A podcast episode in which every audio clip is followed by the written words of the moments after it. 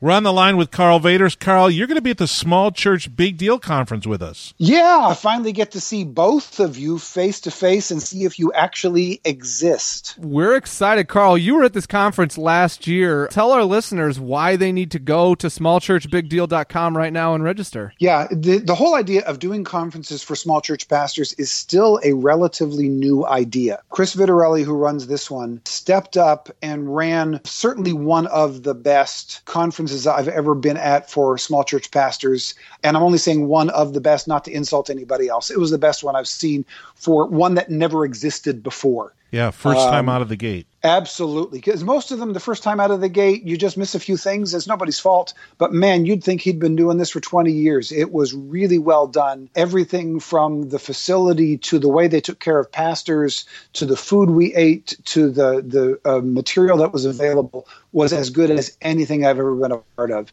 It was great. We have not talked about that, Johnny, that if you do come to the Small Church Big Deal Conference, you are going to get treated – like a great small church pastor. That and that's really great because like you said, this is for small church pastors, but you don't get treated like a second class citizen just because you're a small church pastor at a small church conference. This has a lot of uh, luxury to it, you might say. Yeah, it really does. They go out of their way to treat you like the special minister that you are and something that a lot of people don't get. And that was a big part of their intention was we want small church pastors when they show up here to walk away going, wow, I didn't just get some information, but I feel like I'm valuable because of the way people treated me this entire weekend. He and his team, and even a couple, uh, some volunteers from other churches in the area, are just some of the most loving, kind, caring people. It was absolutely one of the highlights of my last year. Amen. Well, Johnny and I can't wait to come and get to meet and encourage pastors of small churches. Again, that's uh, October the 1st, Saturday. And if you want, come on in the night before on Friday. We're setting up a location, and we will get together that Friday night, spend a little pre-conference time. Karl, we're in, looking forward to seeing you. Yep.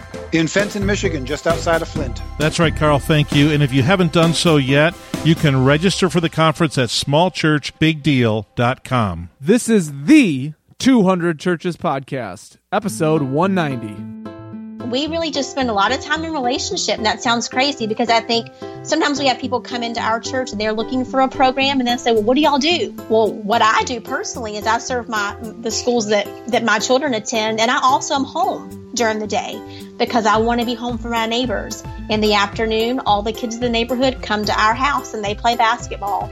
And we had a missions team this summer come in and put in a, a court for us in our yard so we could get the kids off the street and into a safe place where we could continue to build relationships. And so we are we are neighborhood focused and city focused and not church centric. Welcome to the 200 Churches podcast, where every Wednesday we produce a fresh episode of ministry encouragement for pastors of small churches. Now, here are two guys who, like you, serve in the trenches of small church ministry, the slice and dice of ministry podcasts. Jeff and Johnny. This is the 200 Churches podcast. My name is Jeff Cady, and I'm here with my good friend, podcast colleague, Johnny Craig. Johnny, you were yawning in the middle of my intro. Why would you out me for the? Come on. Well, it, we're not a video podcast, so I have to describe in visual terms. Here's a visual term. It's Labor Day, and neither of us should be working. Oh man, I was worried when you said here's a visual term. I had no idea what was coming. It's a still a it, 200 churches podcast. It is. It's, it's Labor yeah. Day. It's the middle of the day. Yeah. I text you and I said, "Hey, can we just do a quick in and out uh, yeah. tonight?" I, did you think I meant now? No, I saw that you said tonight, but we got the friends I thought were coming for lunch are actually coming for dinner. You have friends? This is the only set, so we got to be careful with them. Okay, all right. You don't want to lose this last this, group this, of friends. This right? is it. Yeah, if we screw this up, okay. it's over. okay, so so yes, we are. Hey, that makes us more noble and honorable. Working yeah, in the middle of working, Labor Day. Yeah, amen. For you, even, for you, the work. listener. This doesn't even work, Johnny. this is just fun. this is true. fun. So here's what's so fun. We have such an awesome episode. Johnny, you found this. I called her a girl. She's Offensive. not a girl. She's a woman yes. with five children. Yeah. She's a pastor's wife. She's an author. She's a wonderful person. Yeah. And I was expecting I was expecting I don't know what, maybe a little fluff of an episode. Sure. And Not we, what we got. We got on with this lady and this was this is huge. Yeah. I'm so excited for our listeners to hear our conversation Yeah, with she's Lori. she's a friend of my wife's, and they've been talking about they've been talking about a podcast about creating a podcast. Those two, and then I think three other women, and doing this thing where they they talk to each other, and not all at the same time, probably because five would be a lot. Yeah.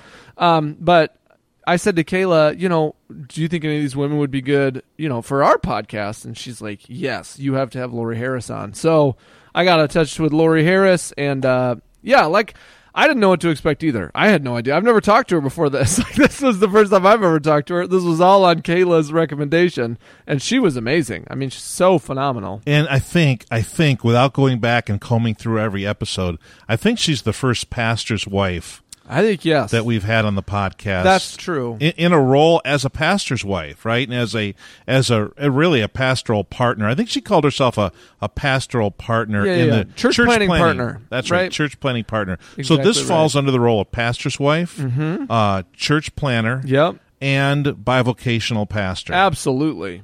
So she gets into all of that. I mean, it's all of them. Yeah, if we're tagging this episode, those are some pretty good tags It- to use. as well of it as well as a church that prioritizes community development, community incarnational ministry. Well, we don't want to spoil it, but her story, the story of this church, I, I was shocked. I've not I've not heard that before. mind like uh, me either. This is the first. I was like, "Wait, you did what?" Like, so it's crazy. You have to listen because it's crazy. Yeah, let's let's just get right into it. Here's our conversation with Lori Harris from Rocky Mount, North Carolina, and Fellowship Bible Church. We are very excited to have you with us today, Lori. Tell us a little bit about yourself, your ministry, and and where you're at right now. Okay, well, I am Lori. I'm wife to Thad, and we live in Rocky Mount, North Carolina, which is not in the mountains like most people think. It's near the East Coast. And so um, we live in a small, marginalized community um, in the South, and we have six kids aged from 6 to 15. So we have our oldest one in high school this year.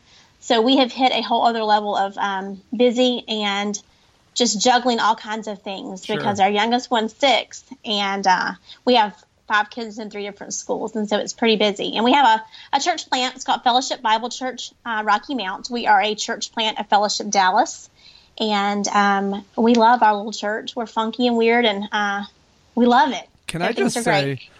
That the fact that you are in a church plant called Fellowship Bible Church i- is mind-boggling to me. It's not called like Renovation Church. It's not called like Surge. Surge Church.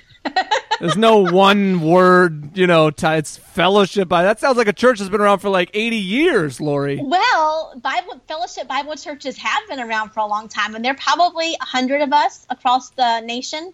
And so we are really committed to our legacy of grace. And also, Thad and I are not hip and cool. So, you know, I mean, we just had to name it as the same as every other Bible church or fellowship church in North Carolina, I mean, in the United States. And so we are not hip and cool. We are relevant, not hip and cool. Oh, they put that on the sign. The not hip and cool church. Just so people know coming in the door, like that's a look. That's not what you're gonna get here. I like it. Yes, absolutely. Well, Laura, you're you're pretty busy with kids from what'd you say, six years old, all the way Yes. through a senior in high school. No, just a freshman in high school. Oh, She's oh, 15. oh, a freshman. Okay, Mm-hmm. okay. Oh, I feel better then because I mean, you look. I mean, you look like you're in college. To me, to me, I'm old, but uh, that's You're great. my favorite. Well, well, thank you, thank you. so, how how long have you been? When did you start this church plant, and uh, how is it coming along? And how how are how are you and your husband feeling about it? Okay, well, we moved from Dallas um, Christmas Eve of 2011. And so we, this is where the story is kind of funny. We launched Fellowship uh, Rocky Mount in maybe September of 2012. And we started out in our home and we met in our home for about a year and then we branched out and we went to the Y and we grew steadily till about, we had maybe 40, 45 members. And after two years, we realized that that little church that we planted was not a very healthy congregation. And so for a whole year, we really prayed and we sought wise counsel and we cried for a whole year. And in 20, gosh, I guess it's 13 now, or no, 2014, we really felt like the Lord was giving us permission to close the doors of that small church and pray through our vision and relaunch. And so we began to strategically pray that the Lord would send us co-pastors, and we we wanted them to be African American because we live in a predominantly African American city. And so we thought maybe the Lord would send us a couple in a year or two after we had begun to heal. And He sent a couple from our home church in Dallas to co partner with us and co pastor this little church. And so we launched again in 2014. No, excuse me, 2015. And um, so we've been in existence now as what we like to affectionately call Fellowship 2.0. and we've been in existence now for, you know, uh, a year and nine months. And we feel awesome about this church. We feel like it's a very strong body, it's a very healthy body and um, we have steady growth. It's slow, but it's steady. And um, the Lord just recently sent us someone to help with help lead worship, and we've got um, four people leading the youth. We feel really good about it, but it has been a hard, bumpy road. I'm not going to lie; it's been it's been brutally hard, but we feel great now.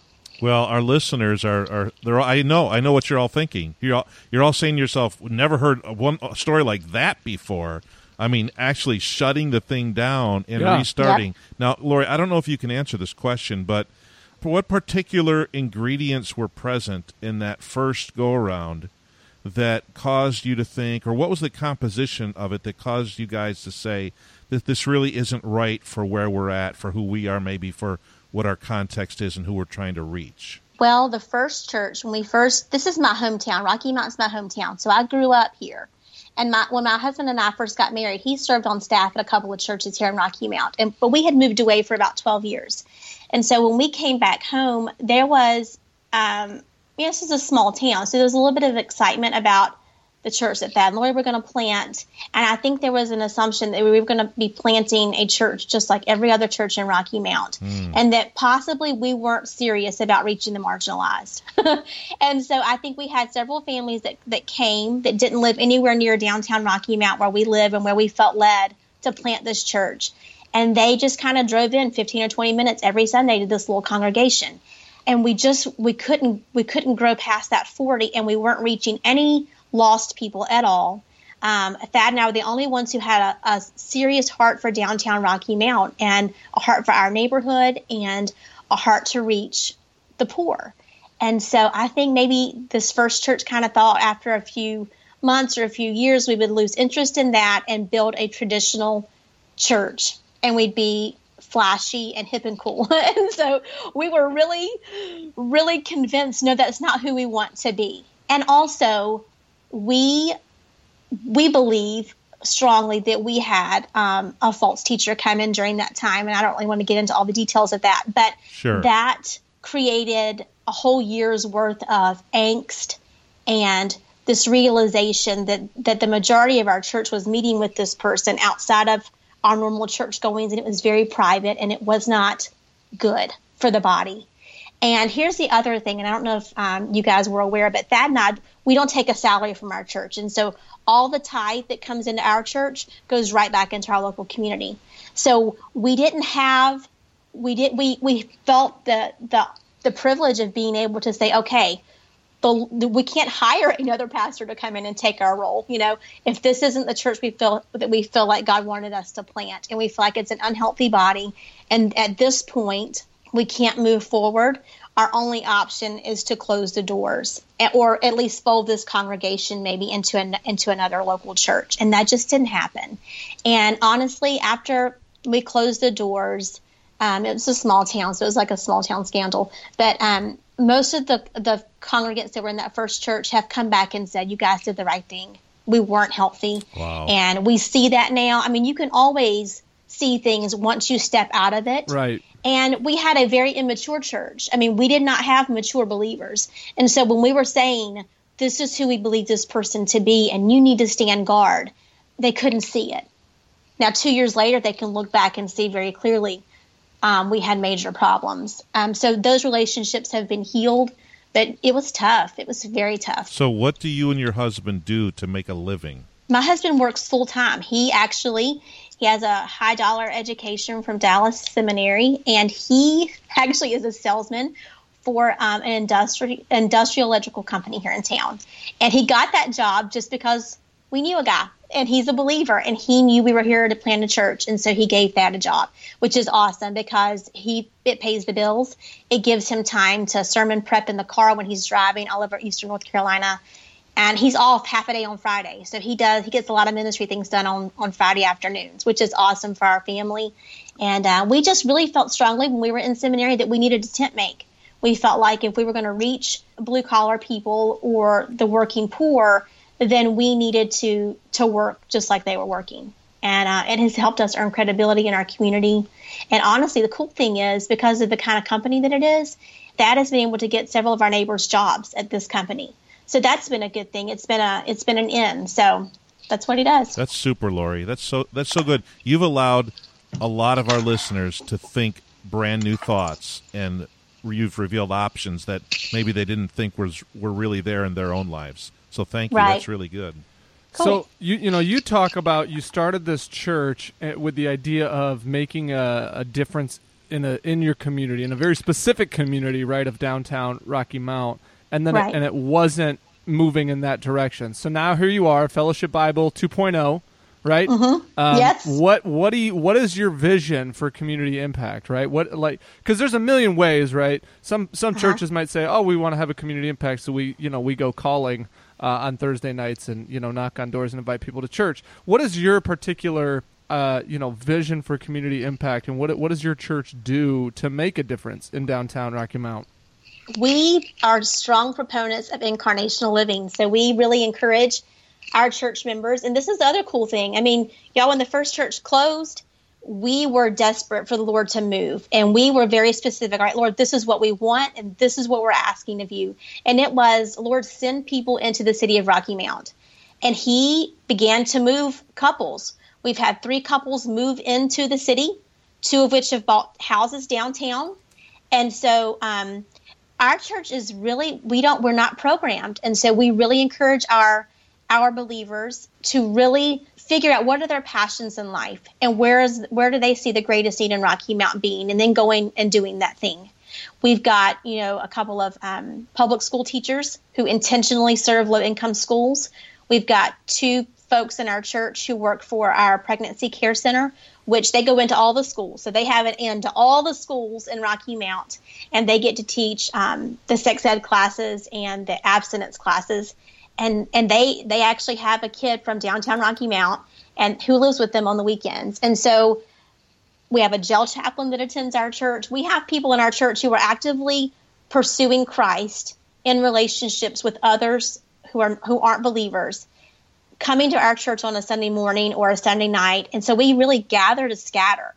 And we want we want people to have enough free time in their in their normal weekday schedule to have a neighbor over for dinner, serve their local public school, go mentor children, um, work at the homeless kitchen. But our idea is to is to make disciples through relationship, even if those disciples choose to attend another church.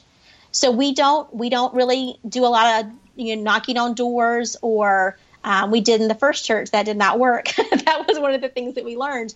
But it's all about relationships and who can you forge a relationship with who doesn't know Christ and how can you love that person to the Lord?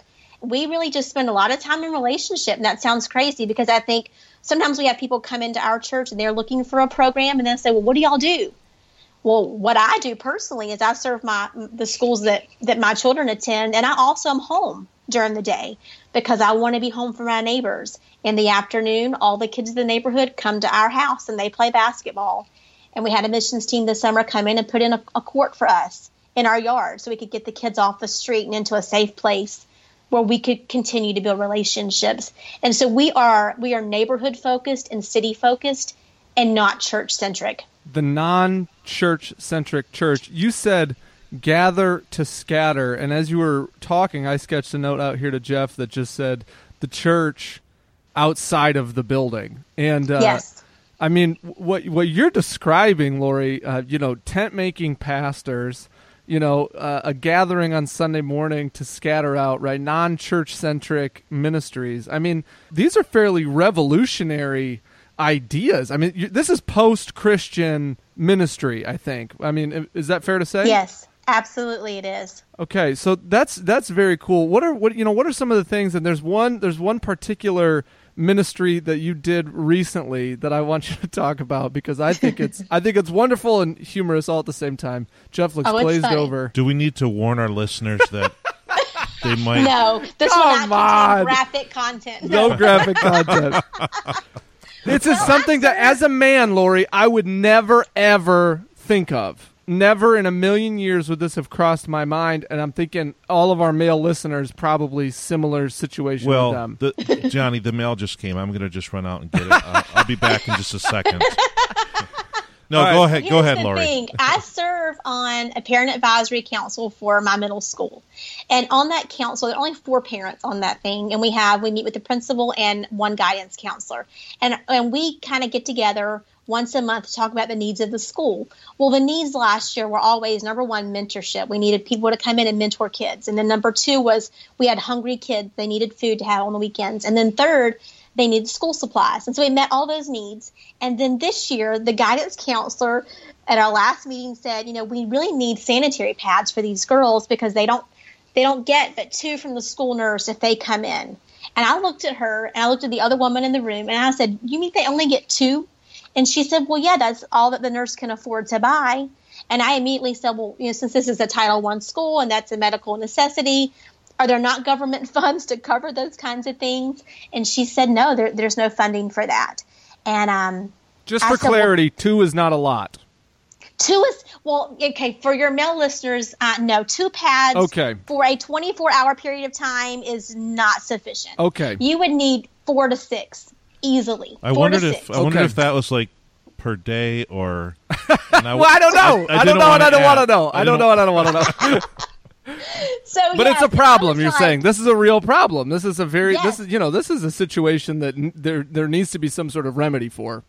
Yes, because this is a medical issue. This is something that if girls don't have what they need, they cannot. It's a sanitary issue. I mean, in it, and when you come to school, I mean, unclean or or feeling insecure about the supplies that you have to meet your need, then there's a lot of shame involved. And my first thought was, not on my watch. I am not going to sit at this parent advisory council and serve this school and think that we have 173 girls who are going to go without because there's not enough money. And I kept thinking, you know, like the Lord, like God owns all the money in Rocky Mount. He owns all of it, and we're going to go get some pads. And so I thought, you know, for a year, maybe we can get 3,000 pads, and that would meet our need for the year. And I just did a blog post, and I asked a few girls to share it because I thought people aren't going to want to buy pads. It's back to school time. Well, we got over 32,000 pads. Say it again. How many? 32,000 pads Oh, in goodness. less than six days' time. I unloaded so many pads off of a UPS truck. The guy, I mean, he it was kind of funny. He thought we were getting punked initially because we had so many boxes all coming from Amazon. And he said, you know, do you mind me asking what's in these boxes? Oh, and I was like, no, it's maxi pads. so um, it was quite hilariously funny because we had two different FedEx trucks come every day, plus the UPS truck and the mail truck. I mean, we just had a super abundance of pads. And what I realized in that moment was that this was a felt need. Every woman in the world, just about, could relate to this need. They could remember what it was like to be in middle school and realize that when you can give people a clear picture of a need that they can feel or remember or experience, they are very quick to move to meet it. And I think Mother Teresa has said something about, you know, it's not that we don't uh, love the poor, it's that we don't know the poor. And I think that that's where we are in America. I think we are so far removed from lost people and the poor that we don't know how to engage them. And so when a need arises and it's easy to meet, people are very quick to jump on board and say, I want to be a part of that. And I'm going to do that in my local community. And so actually, we've had several blog readers do their own Padapalooza in their own town uh, in the last week because they realize I'm going to call my middle school and find out if this is a need. Sure. Well, everyone that's calling is discovering this is a huge need. Wow. And we've been able to supply maxi pads to almost all of the Title One schools in Rocky Mount this week. So that's pretty awesome. That is really awesome. I think my wife sent 1,000 of those herself, if I understand she really? my bank account correctly. No, probably not that many. um, So that's just Lori. That's just this week. Yeah, this just- week I'm still delivering pads. I've only gotten about 10 boxes this week. So they all came last week. So we're at- 32,000. We're today. We're recording on September first, 2016. Yeah. So you Yeah. can figure out how recent that is, and uh, man, I, I tell you, that's that's really moving. It really is that uh, that you would do that. As I listen to your story, and I know, Lori, you're involved a little bit with CCDA, or at least you're you're aware of CCDA kind of methodology. Yes. Uh, you know, you talk about how did you know that this was a need? You knew that this was a need because you were on a parental advisory team, and you didn't Yep. go to that parental advisory, you know, board meeting or whatever, and say, "I have a great idea. I think we should get everybody in the school, you know, a new pack of pens." You said, "What Right. are the needs that we, you know, are having right now?" Right. How you know you're talking to pastors right now on this podcast. What you know, what would you tell them? How can they make a community impact? What can they do, and where can they go to to find the needs of their community? I think, and I'm gonna I'm gonna give the ideal idealistic, perfect idea. And this this is kind of we follow the CCDA model, and it is you redistribute based upon where you've been relocated and and who you know your neighbors to be. And I think before the church can move to meet any needs, the church has got to be actively involved in their community. And they have got to, to begin maybe over a year, a year's time to begin to, to build intentional relationships with their public schools. Show up to things, have their church when the when the school does a fundraiser, have that church buy all the stuff. I think inst- and before we can go into a place and, and ask what a need is, we have to have a relationship forged there so that when when the need arises, you just are there to know. We are finding that the first couple of years we were in town, we didn't have any street credibility. And it's taken us almost five years to earn street credibility in our community for our community to open up enough to let us in. I think a lot of communities will have a bad taste in their mouth when it comes to the local church because the church wants to do something that's convenient for them, that fits their timetable and their schedule, and they might do it for a little while and then they'll quit or they stop showing up. And they stop showing up because the relationship has never been has never been forged. When the need has a face and a name and a story, people are more apt to stick with it. And I think for your for your pastors who are listening, I would begin to look at your own congregation and see who's attending. Do you have any school teachers? If so, what schools are they teaching in? And spend some time with those teachers. Um, do you have social workers in your congregation? Talk to your social workers. Where do they see the biggest needs are? Because whoever God has sent into your congregation, that those people are going to be your, your people of peace whenever you look to serve somewhere. And they'll be able to give you good information and, and, and be able to give you the ins and outs. And the other thing I think the church has got to do is got to really humble itself. I think it has to acknowledge that for a long time we have been very church centric. And I think we need to humble ourselves and begin to pray and ask the Lord to forgive us for being blind to our communities and, and being blind to the point that we don't know there's a need unless someone comes and tells us or we ask. And I think the relationship between the church and the local community needs to be such that that we know all that's going on all the time. You know, yesterday we had I was driving into the neighborhood and I saw the Child Protective Services car driving out off of my street. And so I came in the house and I said, you know, Thad, do you know who they were here to see? And he said, No, do you know? And I said, No, I have no idea. And the, the thing of it is, is Thad and I are so closely involved to our local community that we know which families out here have CPS involved. We know whose power got turned off recently.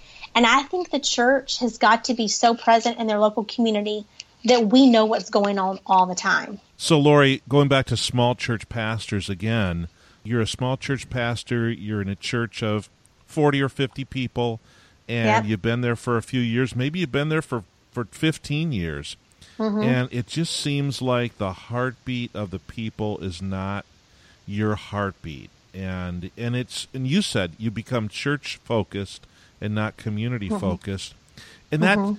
and and not to. I don't want to beat up on any of us. Let's just admit Right. that that happens naturally. Oh, in, yeah, it in the course of you know existence, that's going to happen, and that's what we have to fight against. Because Right. as a pastor, I'm concerned with the people in my church. Because if I'm not, then they're concerned with me, right? Right. And so Yes. So it's kind of a, it's kind of the natural order of things.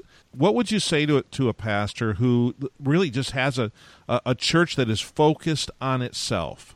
Now, you just gave some ideas about getting out into the community, getting to know people. But how about that, that pastor that he's got a church focused on itself? How does he begin to change their perspective? How does he think- how does he or she begin to change the way that they think about their church and their community? I think the pastor has got to, to look at his community and figure out where he wants to serve. And I think if the pastor can figure out an area of passion or a huge need in his city that he wants to go and meet because he feels led and gifted to go and do that, I think if he does that and he in, just simply invites his congregation to join him, Okay, so it- the pastor, you're saying then Yes. the pastor, he or she goes first. Yes, they go first. Thad and I have found that because we were doing um, neighborhood ministry, we had so many people, and we use social media. I mean, I use social media to get the word out. If we're feeding all the kids in our neighborhood, I'm going to take a picture of that and I'm going to put it on social media because I want other believers to think, oh, I could do that in my local community. I could do that. That's easy, you know? Um, and so we began to post things. And I think because Thad and I found out where our passion um, lied, then, then people who were observing what we were doing were really quick to say, hey, can I come do that too? And I think if the pastor can find out where he wants to serve or where he wants to partner with his local community, his church will follow. I think um, because there's just something about serving. And a, a church that serves together is just a powerful, beautiful thing. You learn to bear with each other, you grow spiritually, you, you gain um, a dependence upon God uh, through prayer to, to do the things that, that you feel led to do. And I think if the pastor can can name off his one thing and do it, and then just invite his congregation, invite his deacons or his elders, or invite a small group. Hey, I want to go do this thing. Would y'all come? Okay, People will be very quick to catch on. okay, Lori, what in your background, what in your personality or your makeup has allowed you to have five kids and then be so invested and involved and busy? Uh, are you a blogger as well? Are you an author, a writer? Yes, I am a writer. Okay. So what what is it about you that you're not in a constant state of overwhelm? Be- because yeah, you know, I don't We're I don't, assuming she's not. I don't want pastors, m- men pastors out there to think, "Oh man, my wife doesn't do all this stuff." And I don't want pastors' wives who might be listening to think, "Oh, I'll never get it all together as much as Lori's got it together." So, what is it about you that has allowed you to do this? Well, it took the Lord, I mean, at least three years to break me down from who I used to be to invite me into this easy way of doing ministry. And I know to you guys, it sounds like we are really busy and doing over the top things.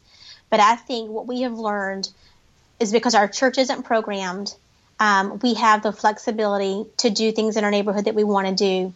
And I think the yoke of Jesus is really it's really easy and it's light. When we build relationships with people, it doesn't it's not a program. It's you meet the need because there's a relationship. Um, What And I pro- think- what program is in your church? I mean, you say you're not programmed. Mm-hmm. What is Well, there? we do well we have a sunday morning service and then we do small groups on sunday evenings and then we have a small group of women from our church who serve in the local jail. And so twice a week they're in the local jail for about three hours twice a week. Um, my husband and his co-pastor go on fridays and lead worship. Then we have another group of women who meet together for an organization called city moms fellowship that we've just recently launched and that's a discipleship group. And it's a it's also a, an opportunity for us to, to draw in new believers and begin to disciple them one on one in a small group setting. So we have that. We have another small group of people that serve our local schools, and so even though it's not on a we're not meeting in a church building, our church is still gathering together to serve together and serve our, our own neighborhoods where we live. So you have a, a Sunday morning service. Does that Mm-hmm. include Sunday school, children's church, things like we that? We have children's church, uh huh, And and, our small group time on Sunday nights is uh, is Bible focused. and that's in people's homes. Yes, it meets in our home. Okay, so it's one group and it meets in your home. Mm-hmm. Okay, well, because your church is a small group. Yeah, yeah, Right. we are. We're a very small group. Okay, so then you've gotten rid of a, a lot of the extra fluff in what a normal church calendar would have in order to have the time to just do lifestyle ministry. That's exactly right. I like that. We live in the Bible Belt, and so we, we have 200 churches in my small town. Could be a little bit more than that by now. All of them are doing the same things. They're hosting vacation Bible school. They're doing back to school drives. They have lots of ongoing Bible studies. But there is a huge lack of church presence in the local community. We even have large parachurch organizations here that do a lot of great things, but they're in a building. And so it's more of a of of a come and see model where we are a go and be. we want people to go and be with people.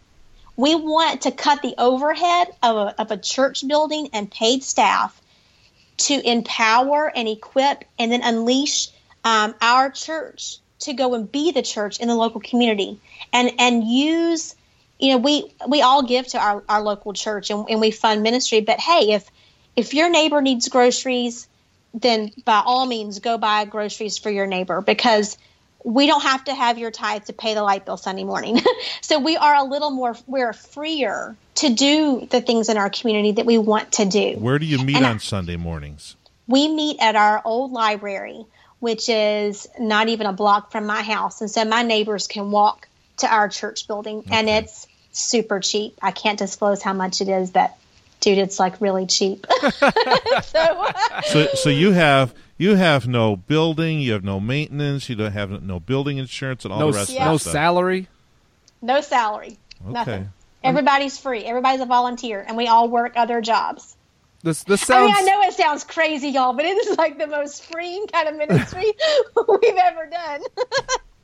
You're, this is too stressful. I uh, this is too stressful for a vocational worker like myself, Lori. I, I know I it is, can't. and all, and all your pastors are like, "Get her off the air," because she's encouraging our our people to not give their time. No, but I, I know, I know. This, I think this is what we're probably up against, just in our local community. I, Thad and I've been in vocational ministry almost twenty years. This is the first time that we've been what I would call bivocational. And it was very stressful for me in the beginning. I didn't understand it, and I kept thinking, well, you know, in five years, maybe he'll take a salary from the church. And what we realized was God was meeting our need without the salary from the church. Sure. And, and right now, we don't tend to, to receive that. And now, obviously, if our church were 400 people, we'd have to have some kind of staff. But our church is doing a really good job of ministering to one another. And my husband, he does get up super early, and every time you see him, he's got a book in his hand or he's got the Bible, and he's he's constantly working. But our ministry is front porch ministry, and literally front porch ministry, side yard ministry, and in the jail and in our schools. And it's just, you know, I think John, Dr. John Perkins, he runs CCDA, but he, uh, we've heard him speak so many times. And one thing he talks about, he's like, you know, the government has all of these systems in place and all these buildings and programs, and all the church has to do is go get involved in them. You know, they're paying the government's paying the overhead. The government's paying hmm. all the salaries. They're turning the lights on. Hmm. The church has just got to show up and be a part of what's there. Because when when the church shows up jesus is there. And we are really that's that's our model you know? We want our church to run for city council. We want them to get on the school board. We want them to do those things to kind of turn the tide in the programs that are already in place and not reinvent the hamster wheel Lori, it's too you expensive you've got you've got the the preaching style of an old Southern Baptist uh, minister. You not Sou- not the come and Southern see, Baptist. the go and be. We got that front porch ministry.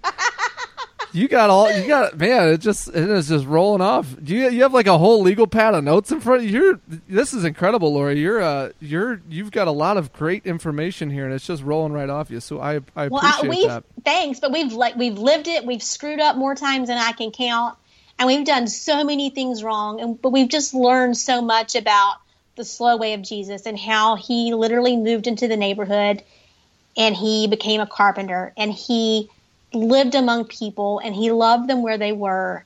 And it wasn't expensive, and it was not. It was time consuming, but it was it was life giving. And I think for us, we're, we're approaching 40 years old. Our kids are getting older, and we just feel for the first time ever, ministry is a joyful, beautiful thing. And don't get me wrong, we've experienced great years in ministry and vocational ministry, and they've been awesome years. But there's so much freedom to just be the church and live in community with people and really be reminded of the grace that we've been given. Because when you spend your days with lost people or people on the margins, you get a front, like just a front row face to Christ. And that is so life giving. And I think I can talk about it because I'm su- I'm super passionate. And I think once you begin to experience abundant life in Christ on this side of vocational ministry, you want uh, you want other people to experience it that way. You know, that and are hosting an intentional neighboring dinner at our house next week because we want other couples to consider, hey, does God want me to move downtown? And if so, what does it look like for me to love my neighbors right there? And Right. what can I do to experience that? Because it's awesome. I mean, it's awesome. It's it's so much fun and it's so cheap. so so pastors you, you don't have to sell your building and and tell your people to stop paying you, uh, know, Right. unless unless you want to, uh, because this isn't for every church. This isn't for every Right. pastor. Uh, but I tell you what, Lori, you've given a lot of great ideas, uh, a lot of things that we can do in our churches to help turn them from being inward focused to outward focused. And you've also, I have to believe, you've given a huge number of pastors a new option in their minds to think, hey, maybe maybe the institutional church for me, for the church maybe that I'm at or in my community, maybe it isn't the best approach. Maybe maybe God wants me to go in this other direction. And basically you're talking about a missional community of believers, right? Right. I mean, you haven't even Yes. used the word are we post vocab missional Are we, already? are we post missional? Maybe. Uh, maybe because that was. Everybody adopted it, and then it lost all I meaning. mean, so I, we I just figured out what it means, and now we're not using it anymore. But No. but no, I mean, what's- incarnational is what you it- call it now. in- yeah. Yes, There incarnational. It- I mean, huge incarnational. What you're talking Mm-hmm. about, uh, but you know, you don't have to. You don't have to take it all, pastors, but Right. take take some of these ideas, some really really great ideas, and begin to just change maybe the heartbeat, the atmosphere, the thinking of your church. right. So, Lori, you have been Yes. you've been great, and we've appreciated your time. Give us a parting shot here. You know, one more word to encourage um, and challenge. How about encourage and challenge? You know, small church pastors who are listening, small church pastors who, in their hearts, they want to make a difference, right? Right. Oh Um, yeah, but- absolutely. But, you know, maybe they just they've hit a wall, or, or they're they're not able to do it. One more word of, of challenge and encouragement for these pastors. Okay. Well, guys, I think I would encourage you to, when you drive home tonight or, or wherever you are, I want you to sit on your front porch and just really begin to prayerfully consider who your neighbors are. God has obviously planted you in a neighborhood somewhere. You might be out in the middle of the country and not have any close neighbors, but you are somewhere that God has tr- strategically planted you. And He has planted you there to seek the welfare of that place. So look at your look at all the houses on your street and really began to just ask God to give you eyes to see your neighbors and ears to hear them and time to sit with them. And then I just want to really encourage you to invite one of your neighbors over for dinner.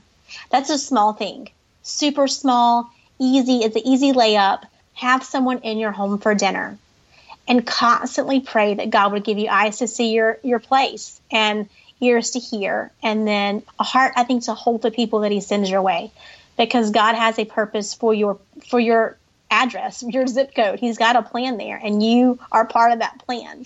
Um, so figure that out. It's it, I think it can be the best fun um, that you have and it can be the most meaningful experience you have in learning to love your neighbors. Lori, thank you so much. Yeah. and I love the I love the metaphor, an easy layup. You know, no half court shots here. Uh, just some- just start with some easy layups and then work your way back. Yeah. Great, Lori. Thank you so much, and uh, I hope that we get to have you on the podcast again. Well, thanks for having me. Again, Johnny, if you could pick a guest like that every time that you select guests, you can select all the rest of the guests I'm for the, the, guest podcast. selector now. Oh, I like that. So encouraging. You know, it's just a different way of thinking about church. yeah. It's it's actually the body of Christ just just living out Jesus in the community.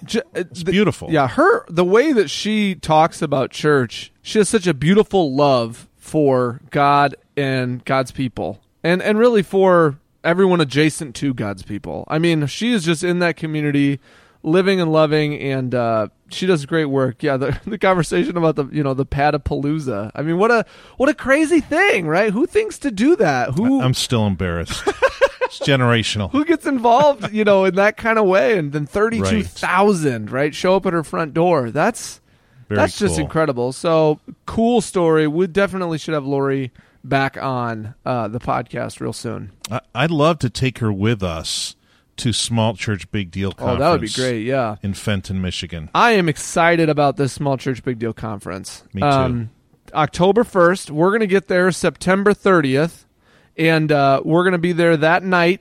It's a Friday night, hanging out, and we're going to hang out with as many of you as show up. We'll have details that we're going to push out uh, to the website and in our newsletter soon. Um, but October 1st is the actual conference. Chris Vitarelli, this is his second year putting this thing on. Karl Vaters is, is back. I'm excited about what Karl said about Chris's administrative acumen. Yeah. That's that's kind of exciting. I'm high quality to it. stuff. Yeah, I'm excited. So if I put as much time into my workshop as I have talking about my workshop on the podcast, it's gonna be it's gonna be lights even out. intimate that you're not completely done with it with PDFs printed out. No, I would never intimate that. I would never. All I know is that I still need to get more people to my workshop than you do to yours, just for bragging rights. So. Like I said, I'm giving away candy and money.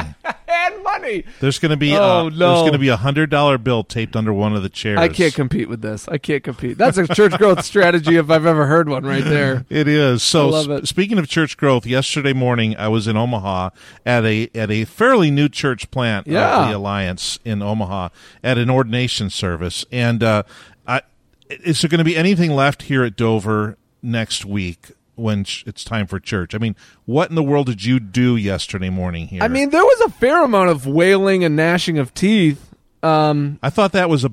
I, at first, I thought it was because I was simply simply because I was oh, gone. because you were gone, right? and then I realized it was because of what was in my place. You. No, it was good. It was a good morning. All we did was talk about, you know, everything, so it was fine. You, if you if you You're have like, a what does church, that even mean? if you have a church in the Fenton or Flint, Michigan area, actually anywhere anywhere in the Midwest, and you need another pastor, Johnny might be looking for a position here. There you go. We'll see what kind of horror stories After our you elders hear. meeting next week, It was a good Sunday morning. Hey, you left for three months last year. This That's one true. day is no big deal at that's true. Well, I'll have to listen to it Yeah, tonight when I'm trying to fall asleep. that'll that will do the job for you. I'm sure. All right. Well, hey, I hope that you were encouraged by the podcast episode today. Yes. I hope, uh, really, what I hope is that you were challenged to think differently about your church and to think differently about your community. I mean, I was. Absolutely. I was. And and the second time I'm going to go through this episode tonight. I'm going to pick it apart. I am going to edit it and I'm going to produce this thing. Yeah. I know I'm looking forward to listening to it now, right, as a third person, Yeah. not being in the recording live because I'm really looking forward to what she had to say because I was challenged about a lot of things in our church. She was too good. I mean, she was just it's it was lights out. So we know you enjoyed it, and uh, we enjoyed talking with Loris. We'll be happy to have her back on. Last time I'm going to say it, don't miss the Small Church Big Deal Conference October 1st in Fenton, Michigan. You need to get out there if you are a small church pastor. It's a weekend made just for you. So, thanks so much for listening. We can't wait to see you in Fenton, and we can't wait to see you next week on the 200 Churches podcast. We hope you've been encouraged and inspired by this episode of the 200 Churches podcast. If you haven't already, subscribe at 200churches.com and receive the guy's free PDF download called Our Seven Favorite Ministry Resources. You can count on us to be back next Wednesday with another brand new, shiny episode just for you. Until then, may God bless you as you lead and love the people in your 200 church. Oh wow. Well, you, I might, I might have. I mean, you might have to edit out a lot of stuff because once I start talking, I am pretty passionate about what we do, and so I love to talk about it, and I love to challenge people to think differently. You know, so Okay, Lori. I'm Anyways. the editor. I'm the editor. I don't want to do a whole lot of edits. All right. So we're having a, just, remember, just remember this part. We're having a conversation. It's not an interview. It's a Okay. conversation. That's a good way to think about it, yeah. And uh, gotcha. and so just to go on what Johnny said, take a breath once in a while. you do All have- right. You do have six kids, so you know if you don't say it, if you don't say it, you're gonna you're never gonna get a word in edgewise. And after we ended the recording, we kept on talking to Lori for another two minutes and 37 seconds. So I think I'm just going to include it on the end of this uh, episode. And uh, so go ahead and listen to the rest if you want to. You caught me on a great day where I'm feeling like, I don't know, rose colored glasses. Things are great in the neighborhood. Call me back in six months. Yes.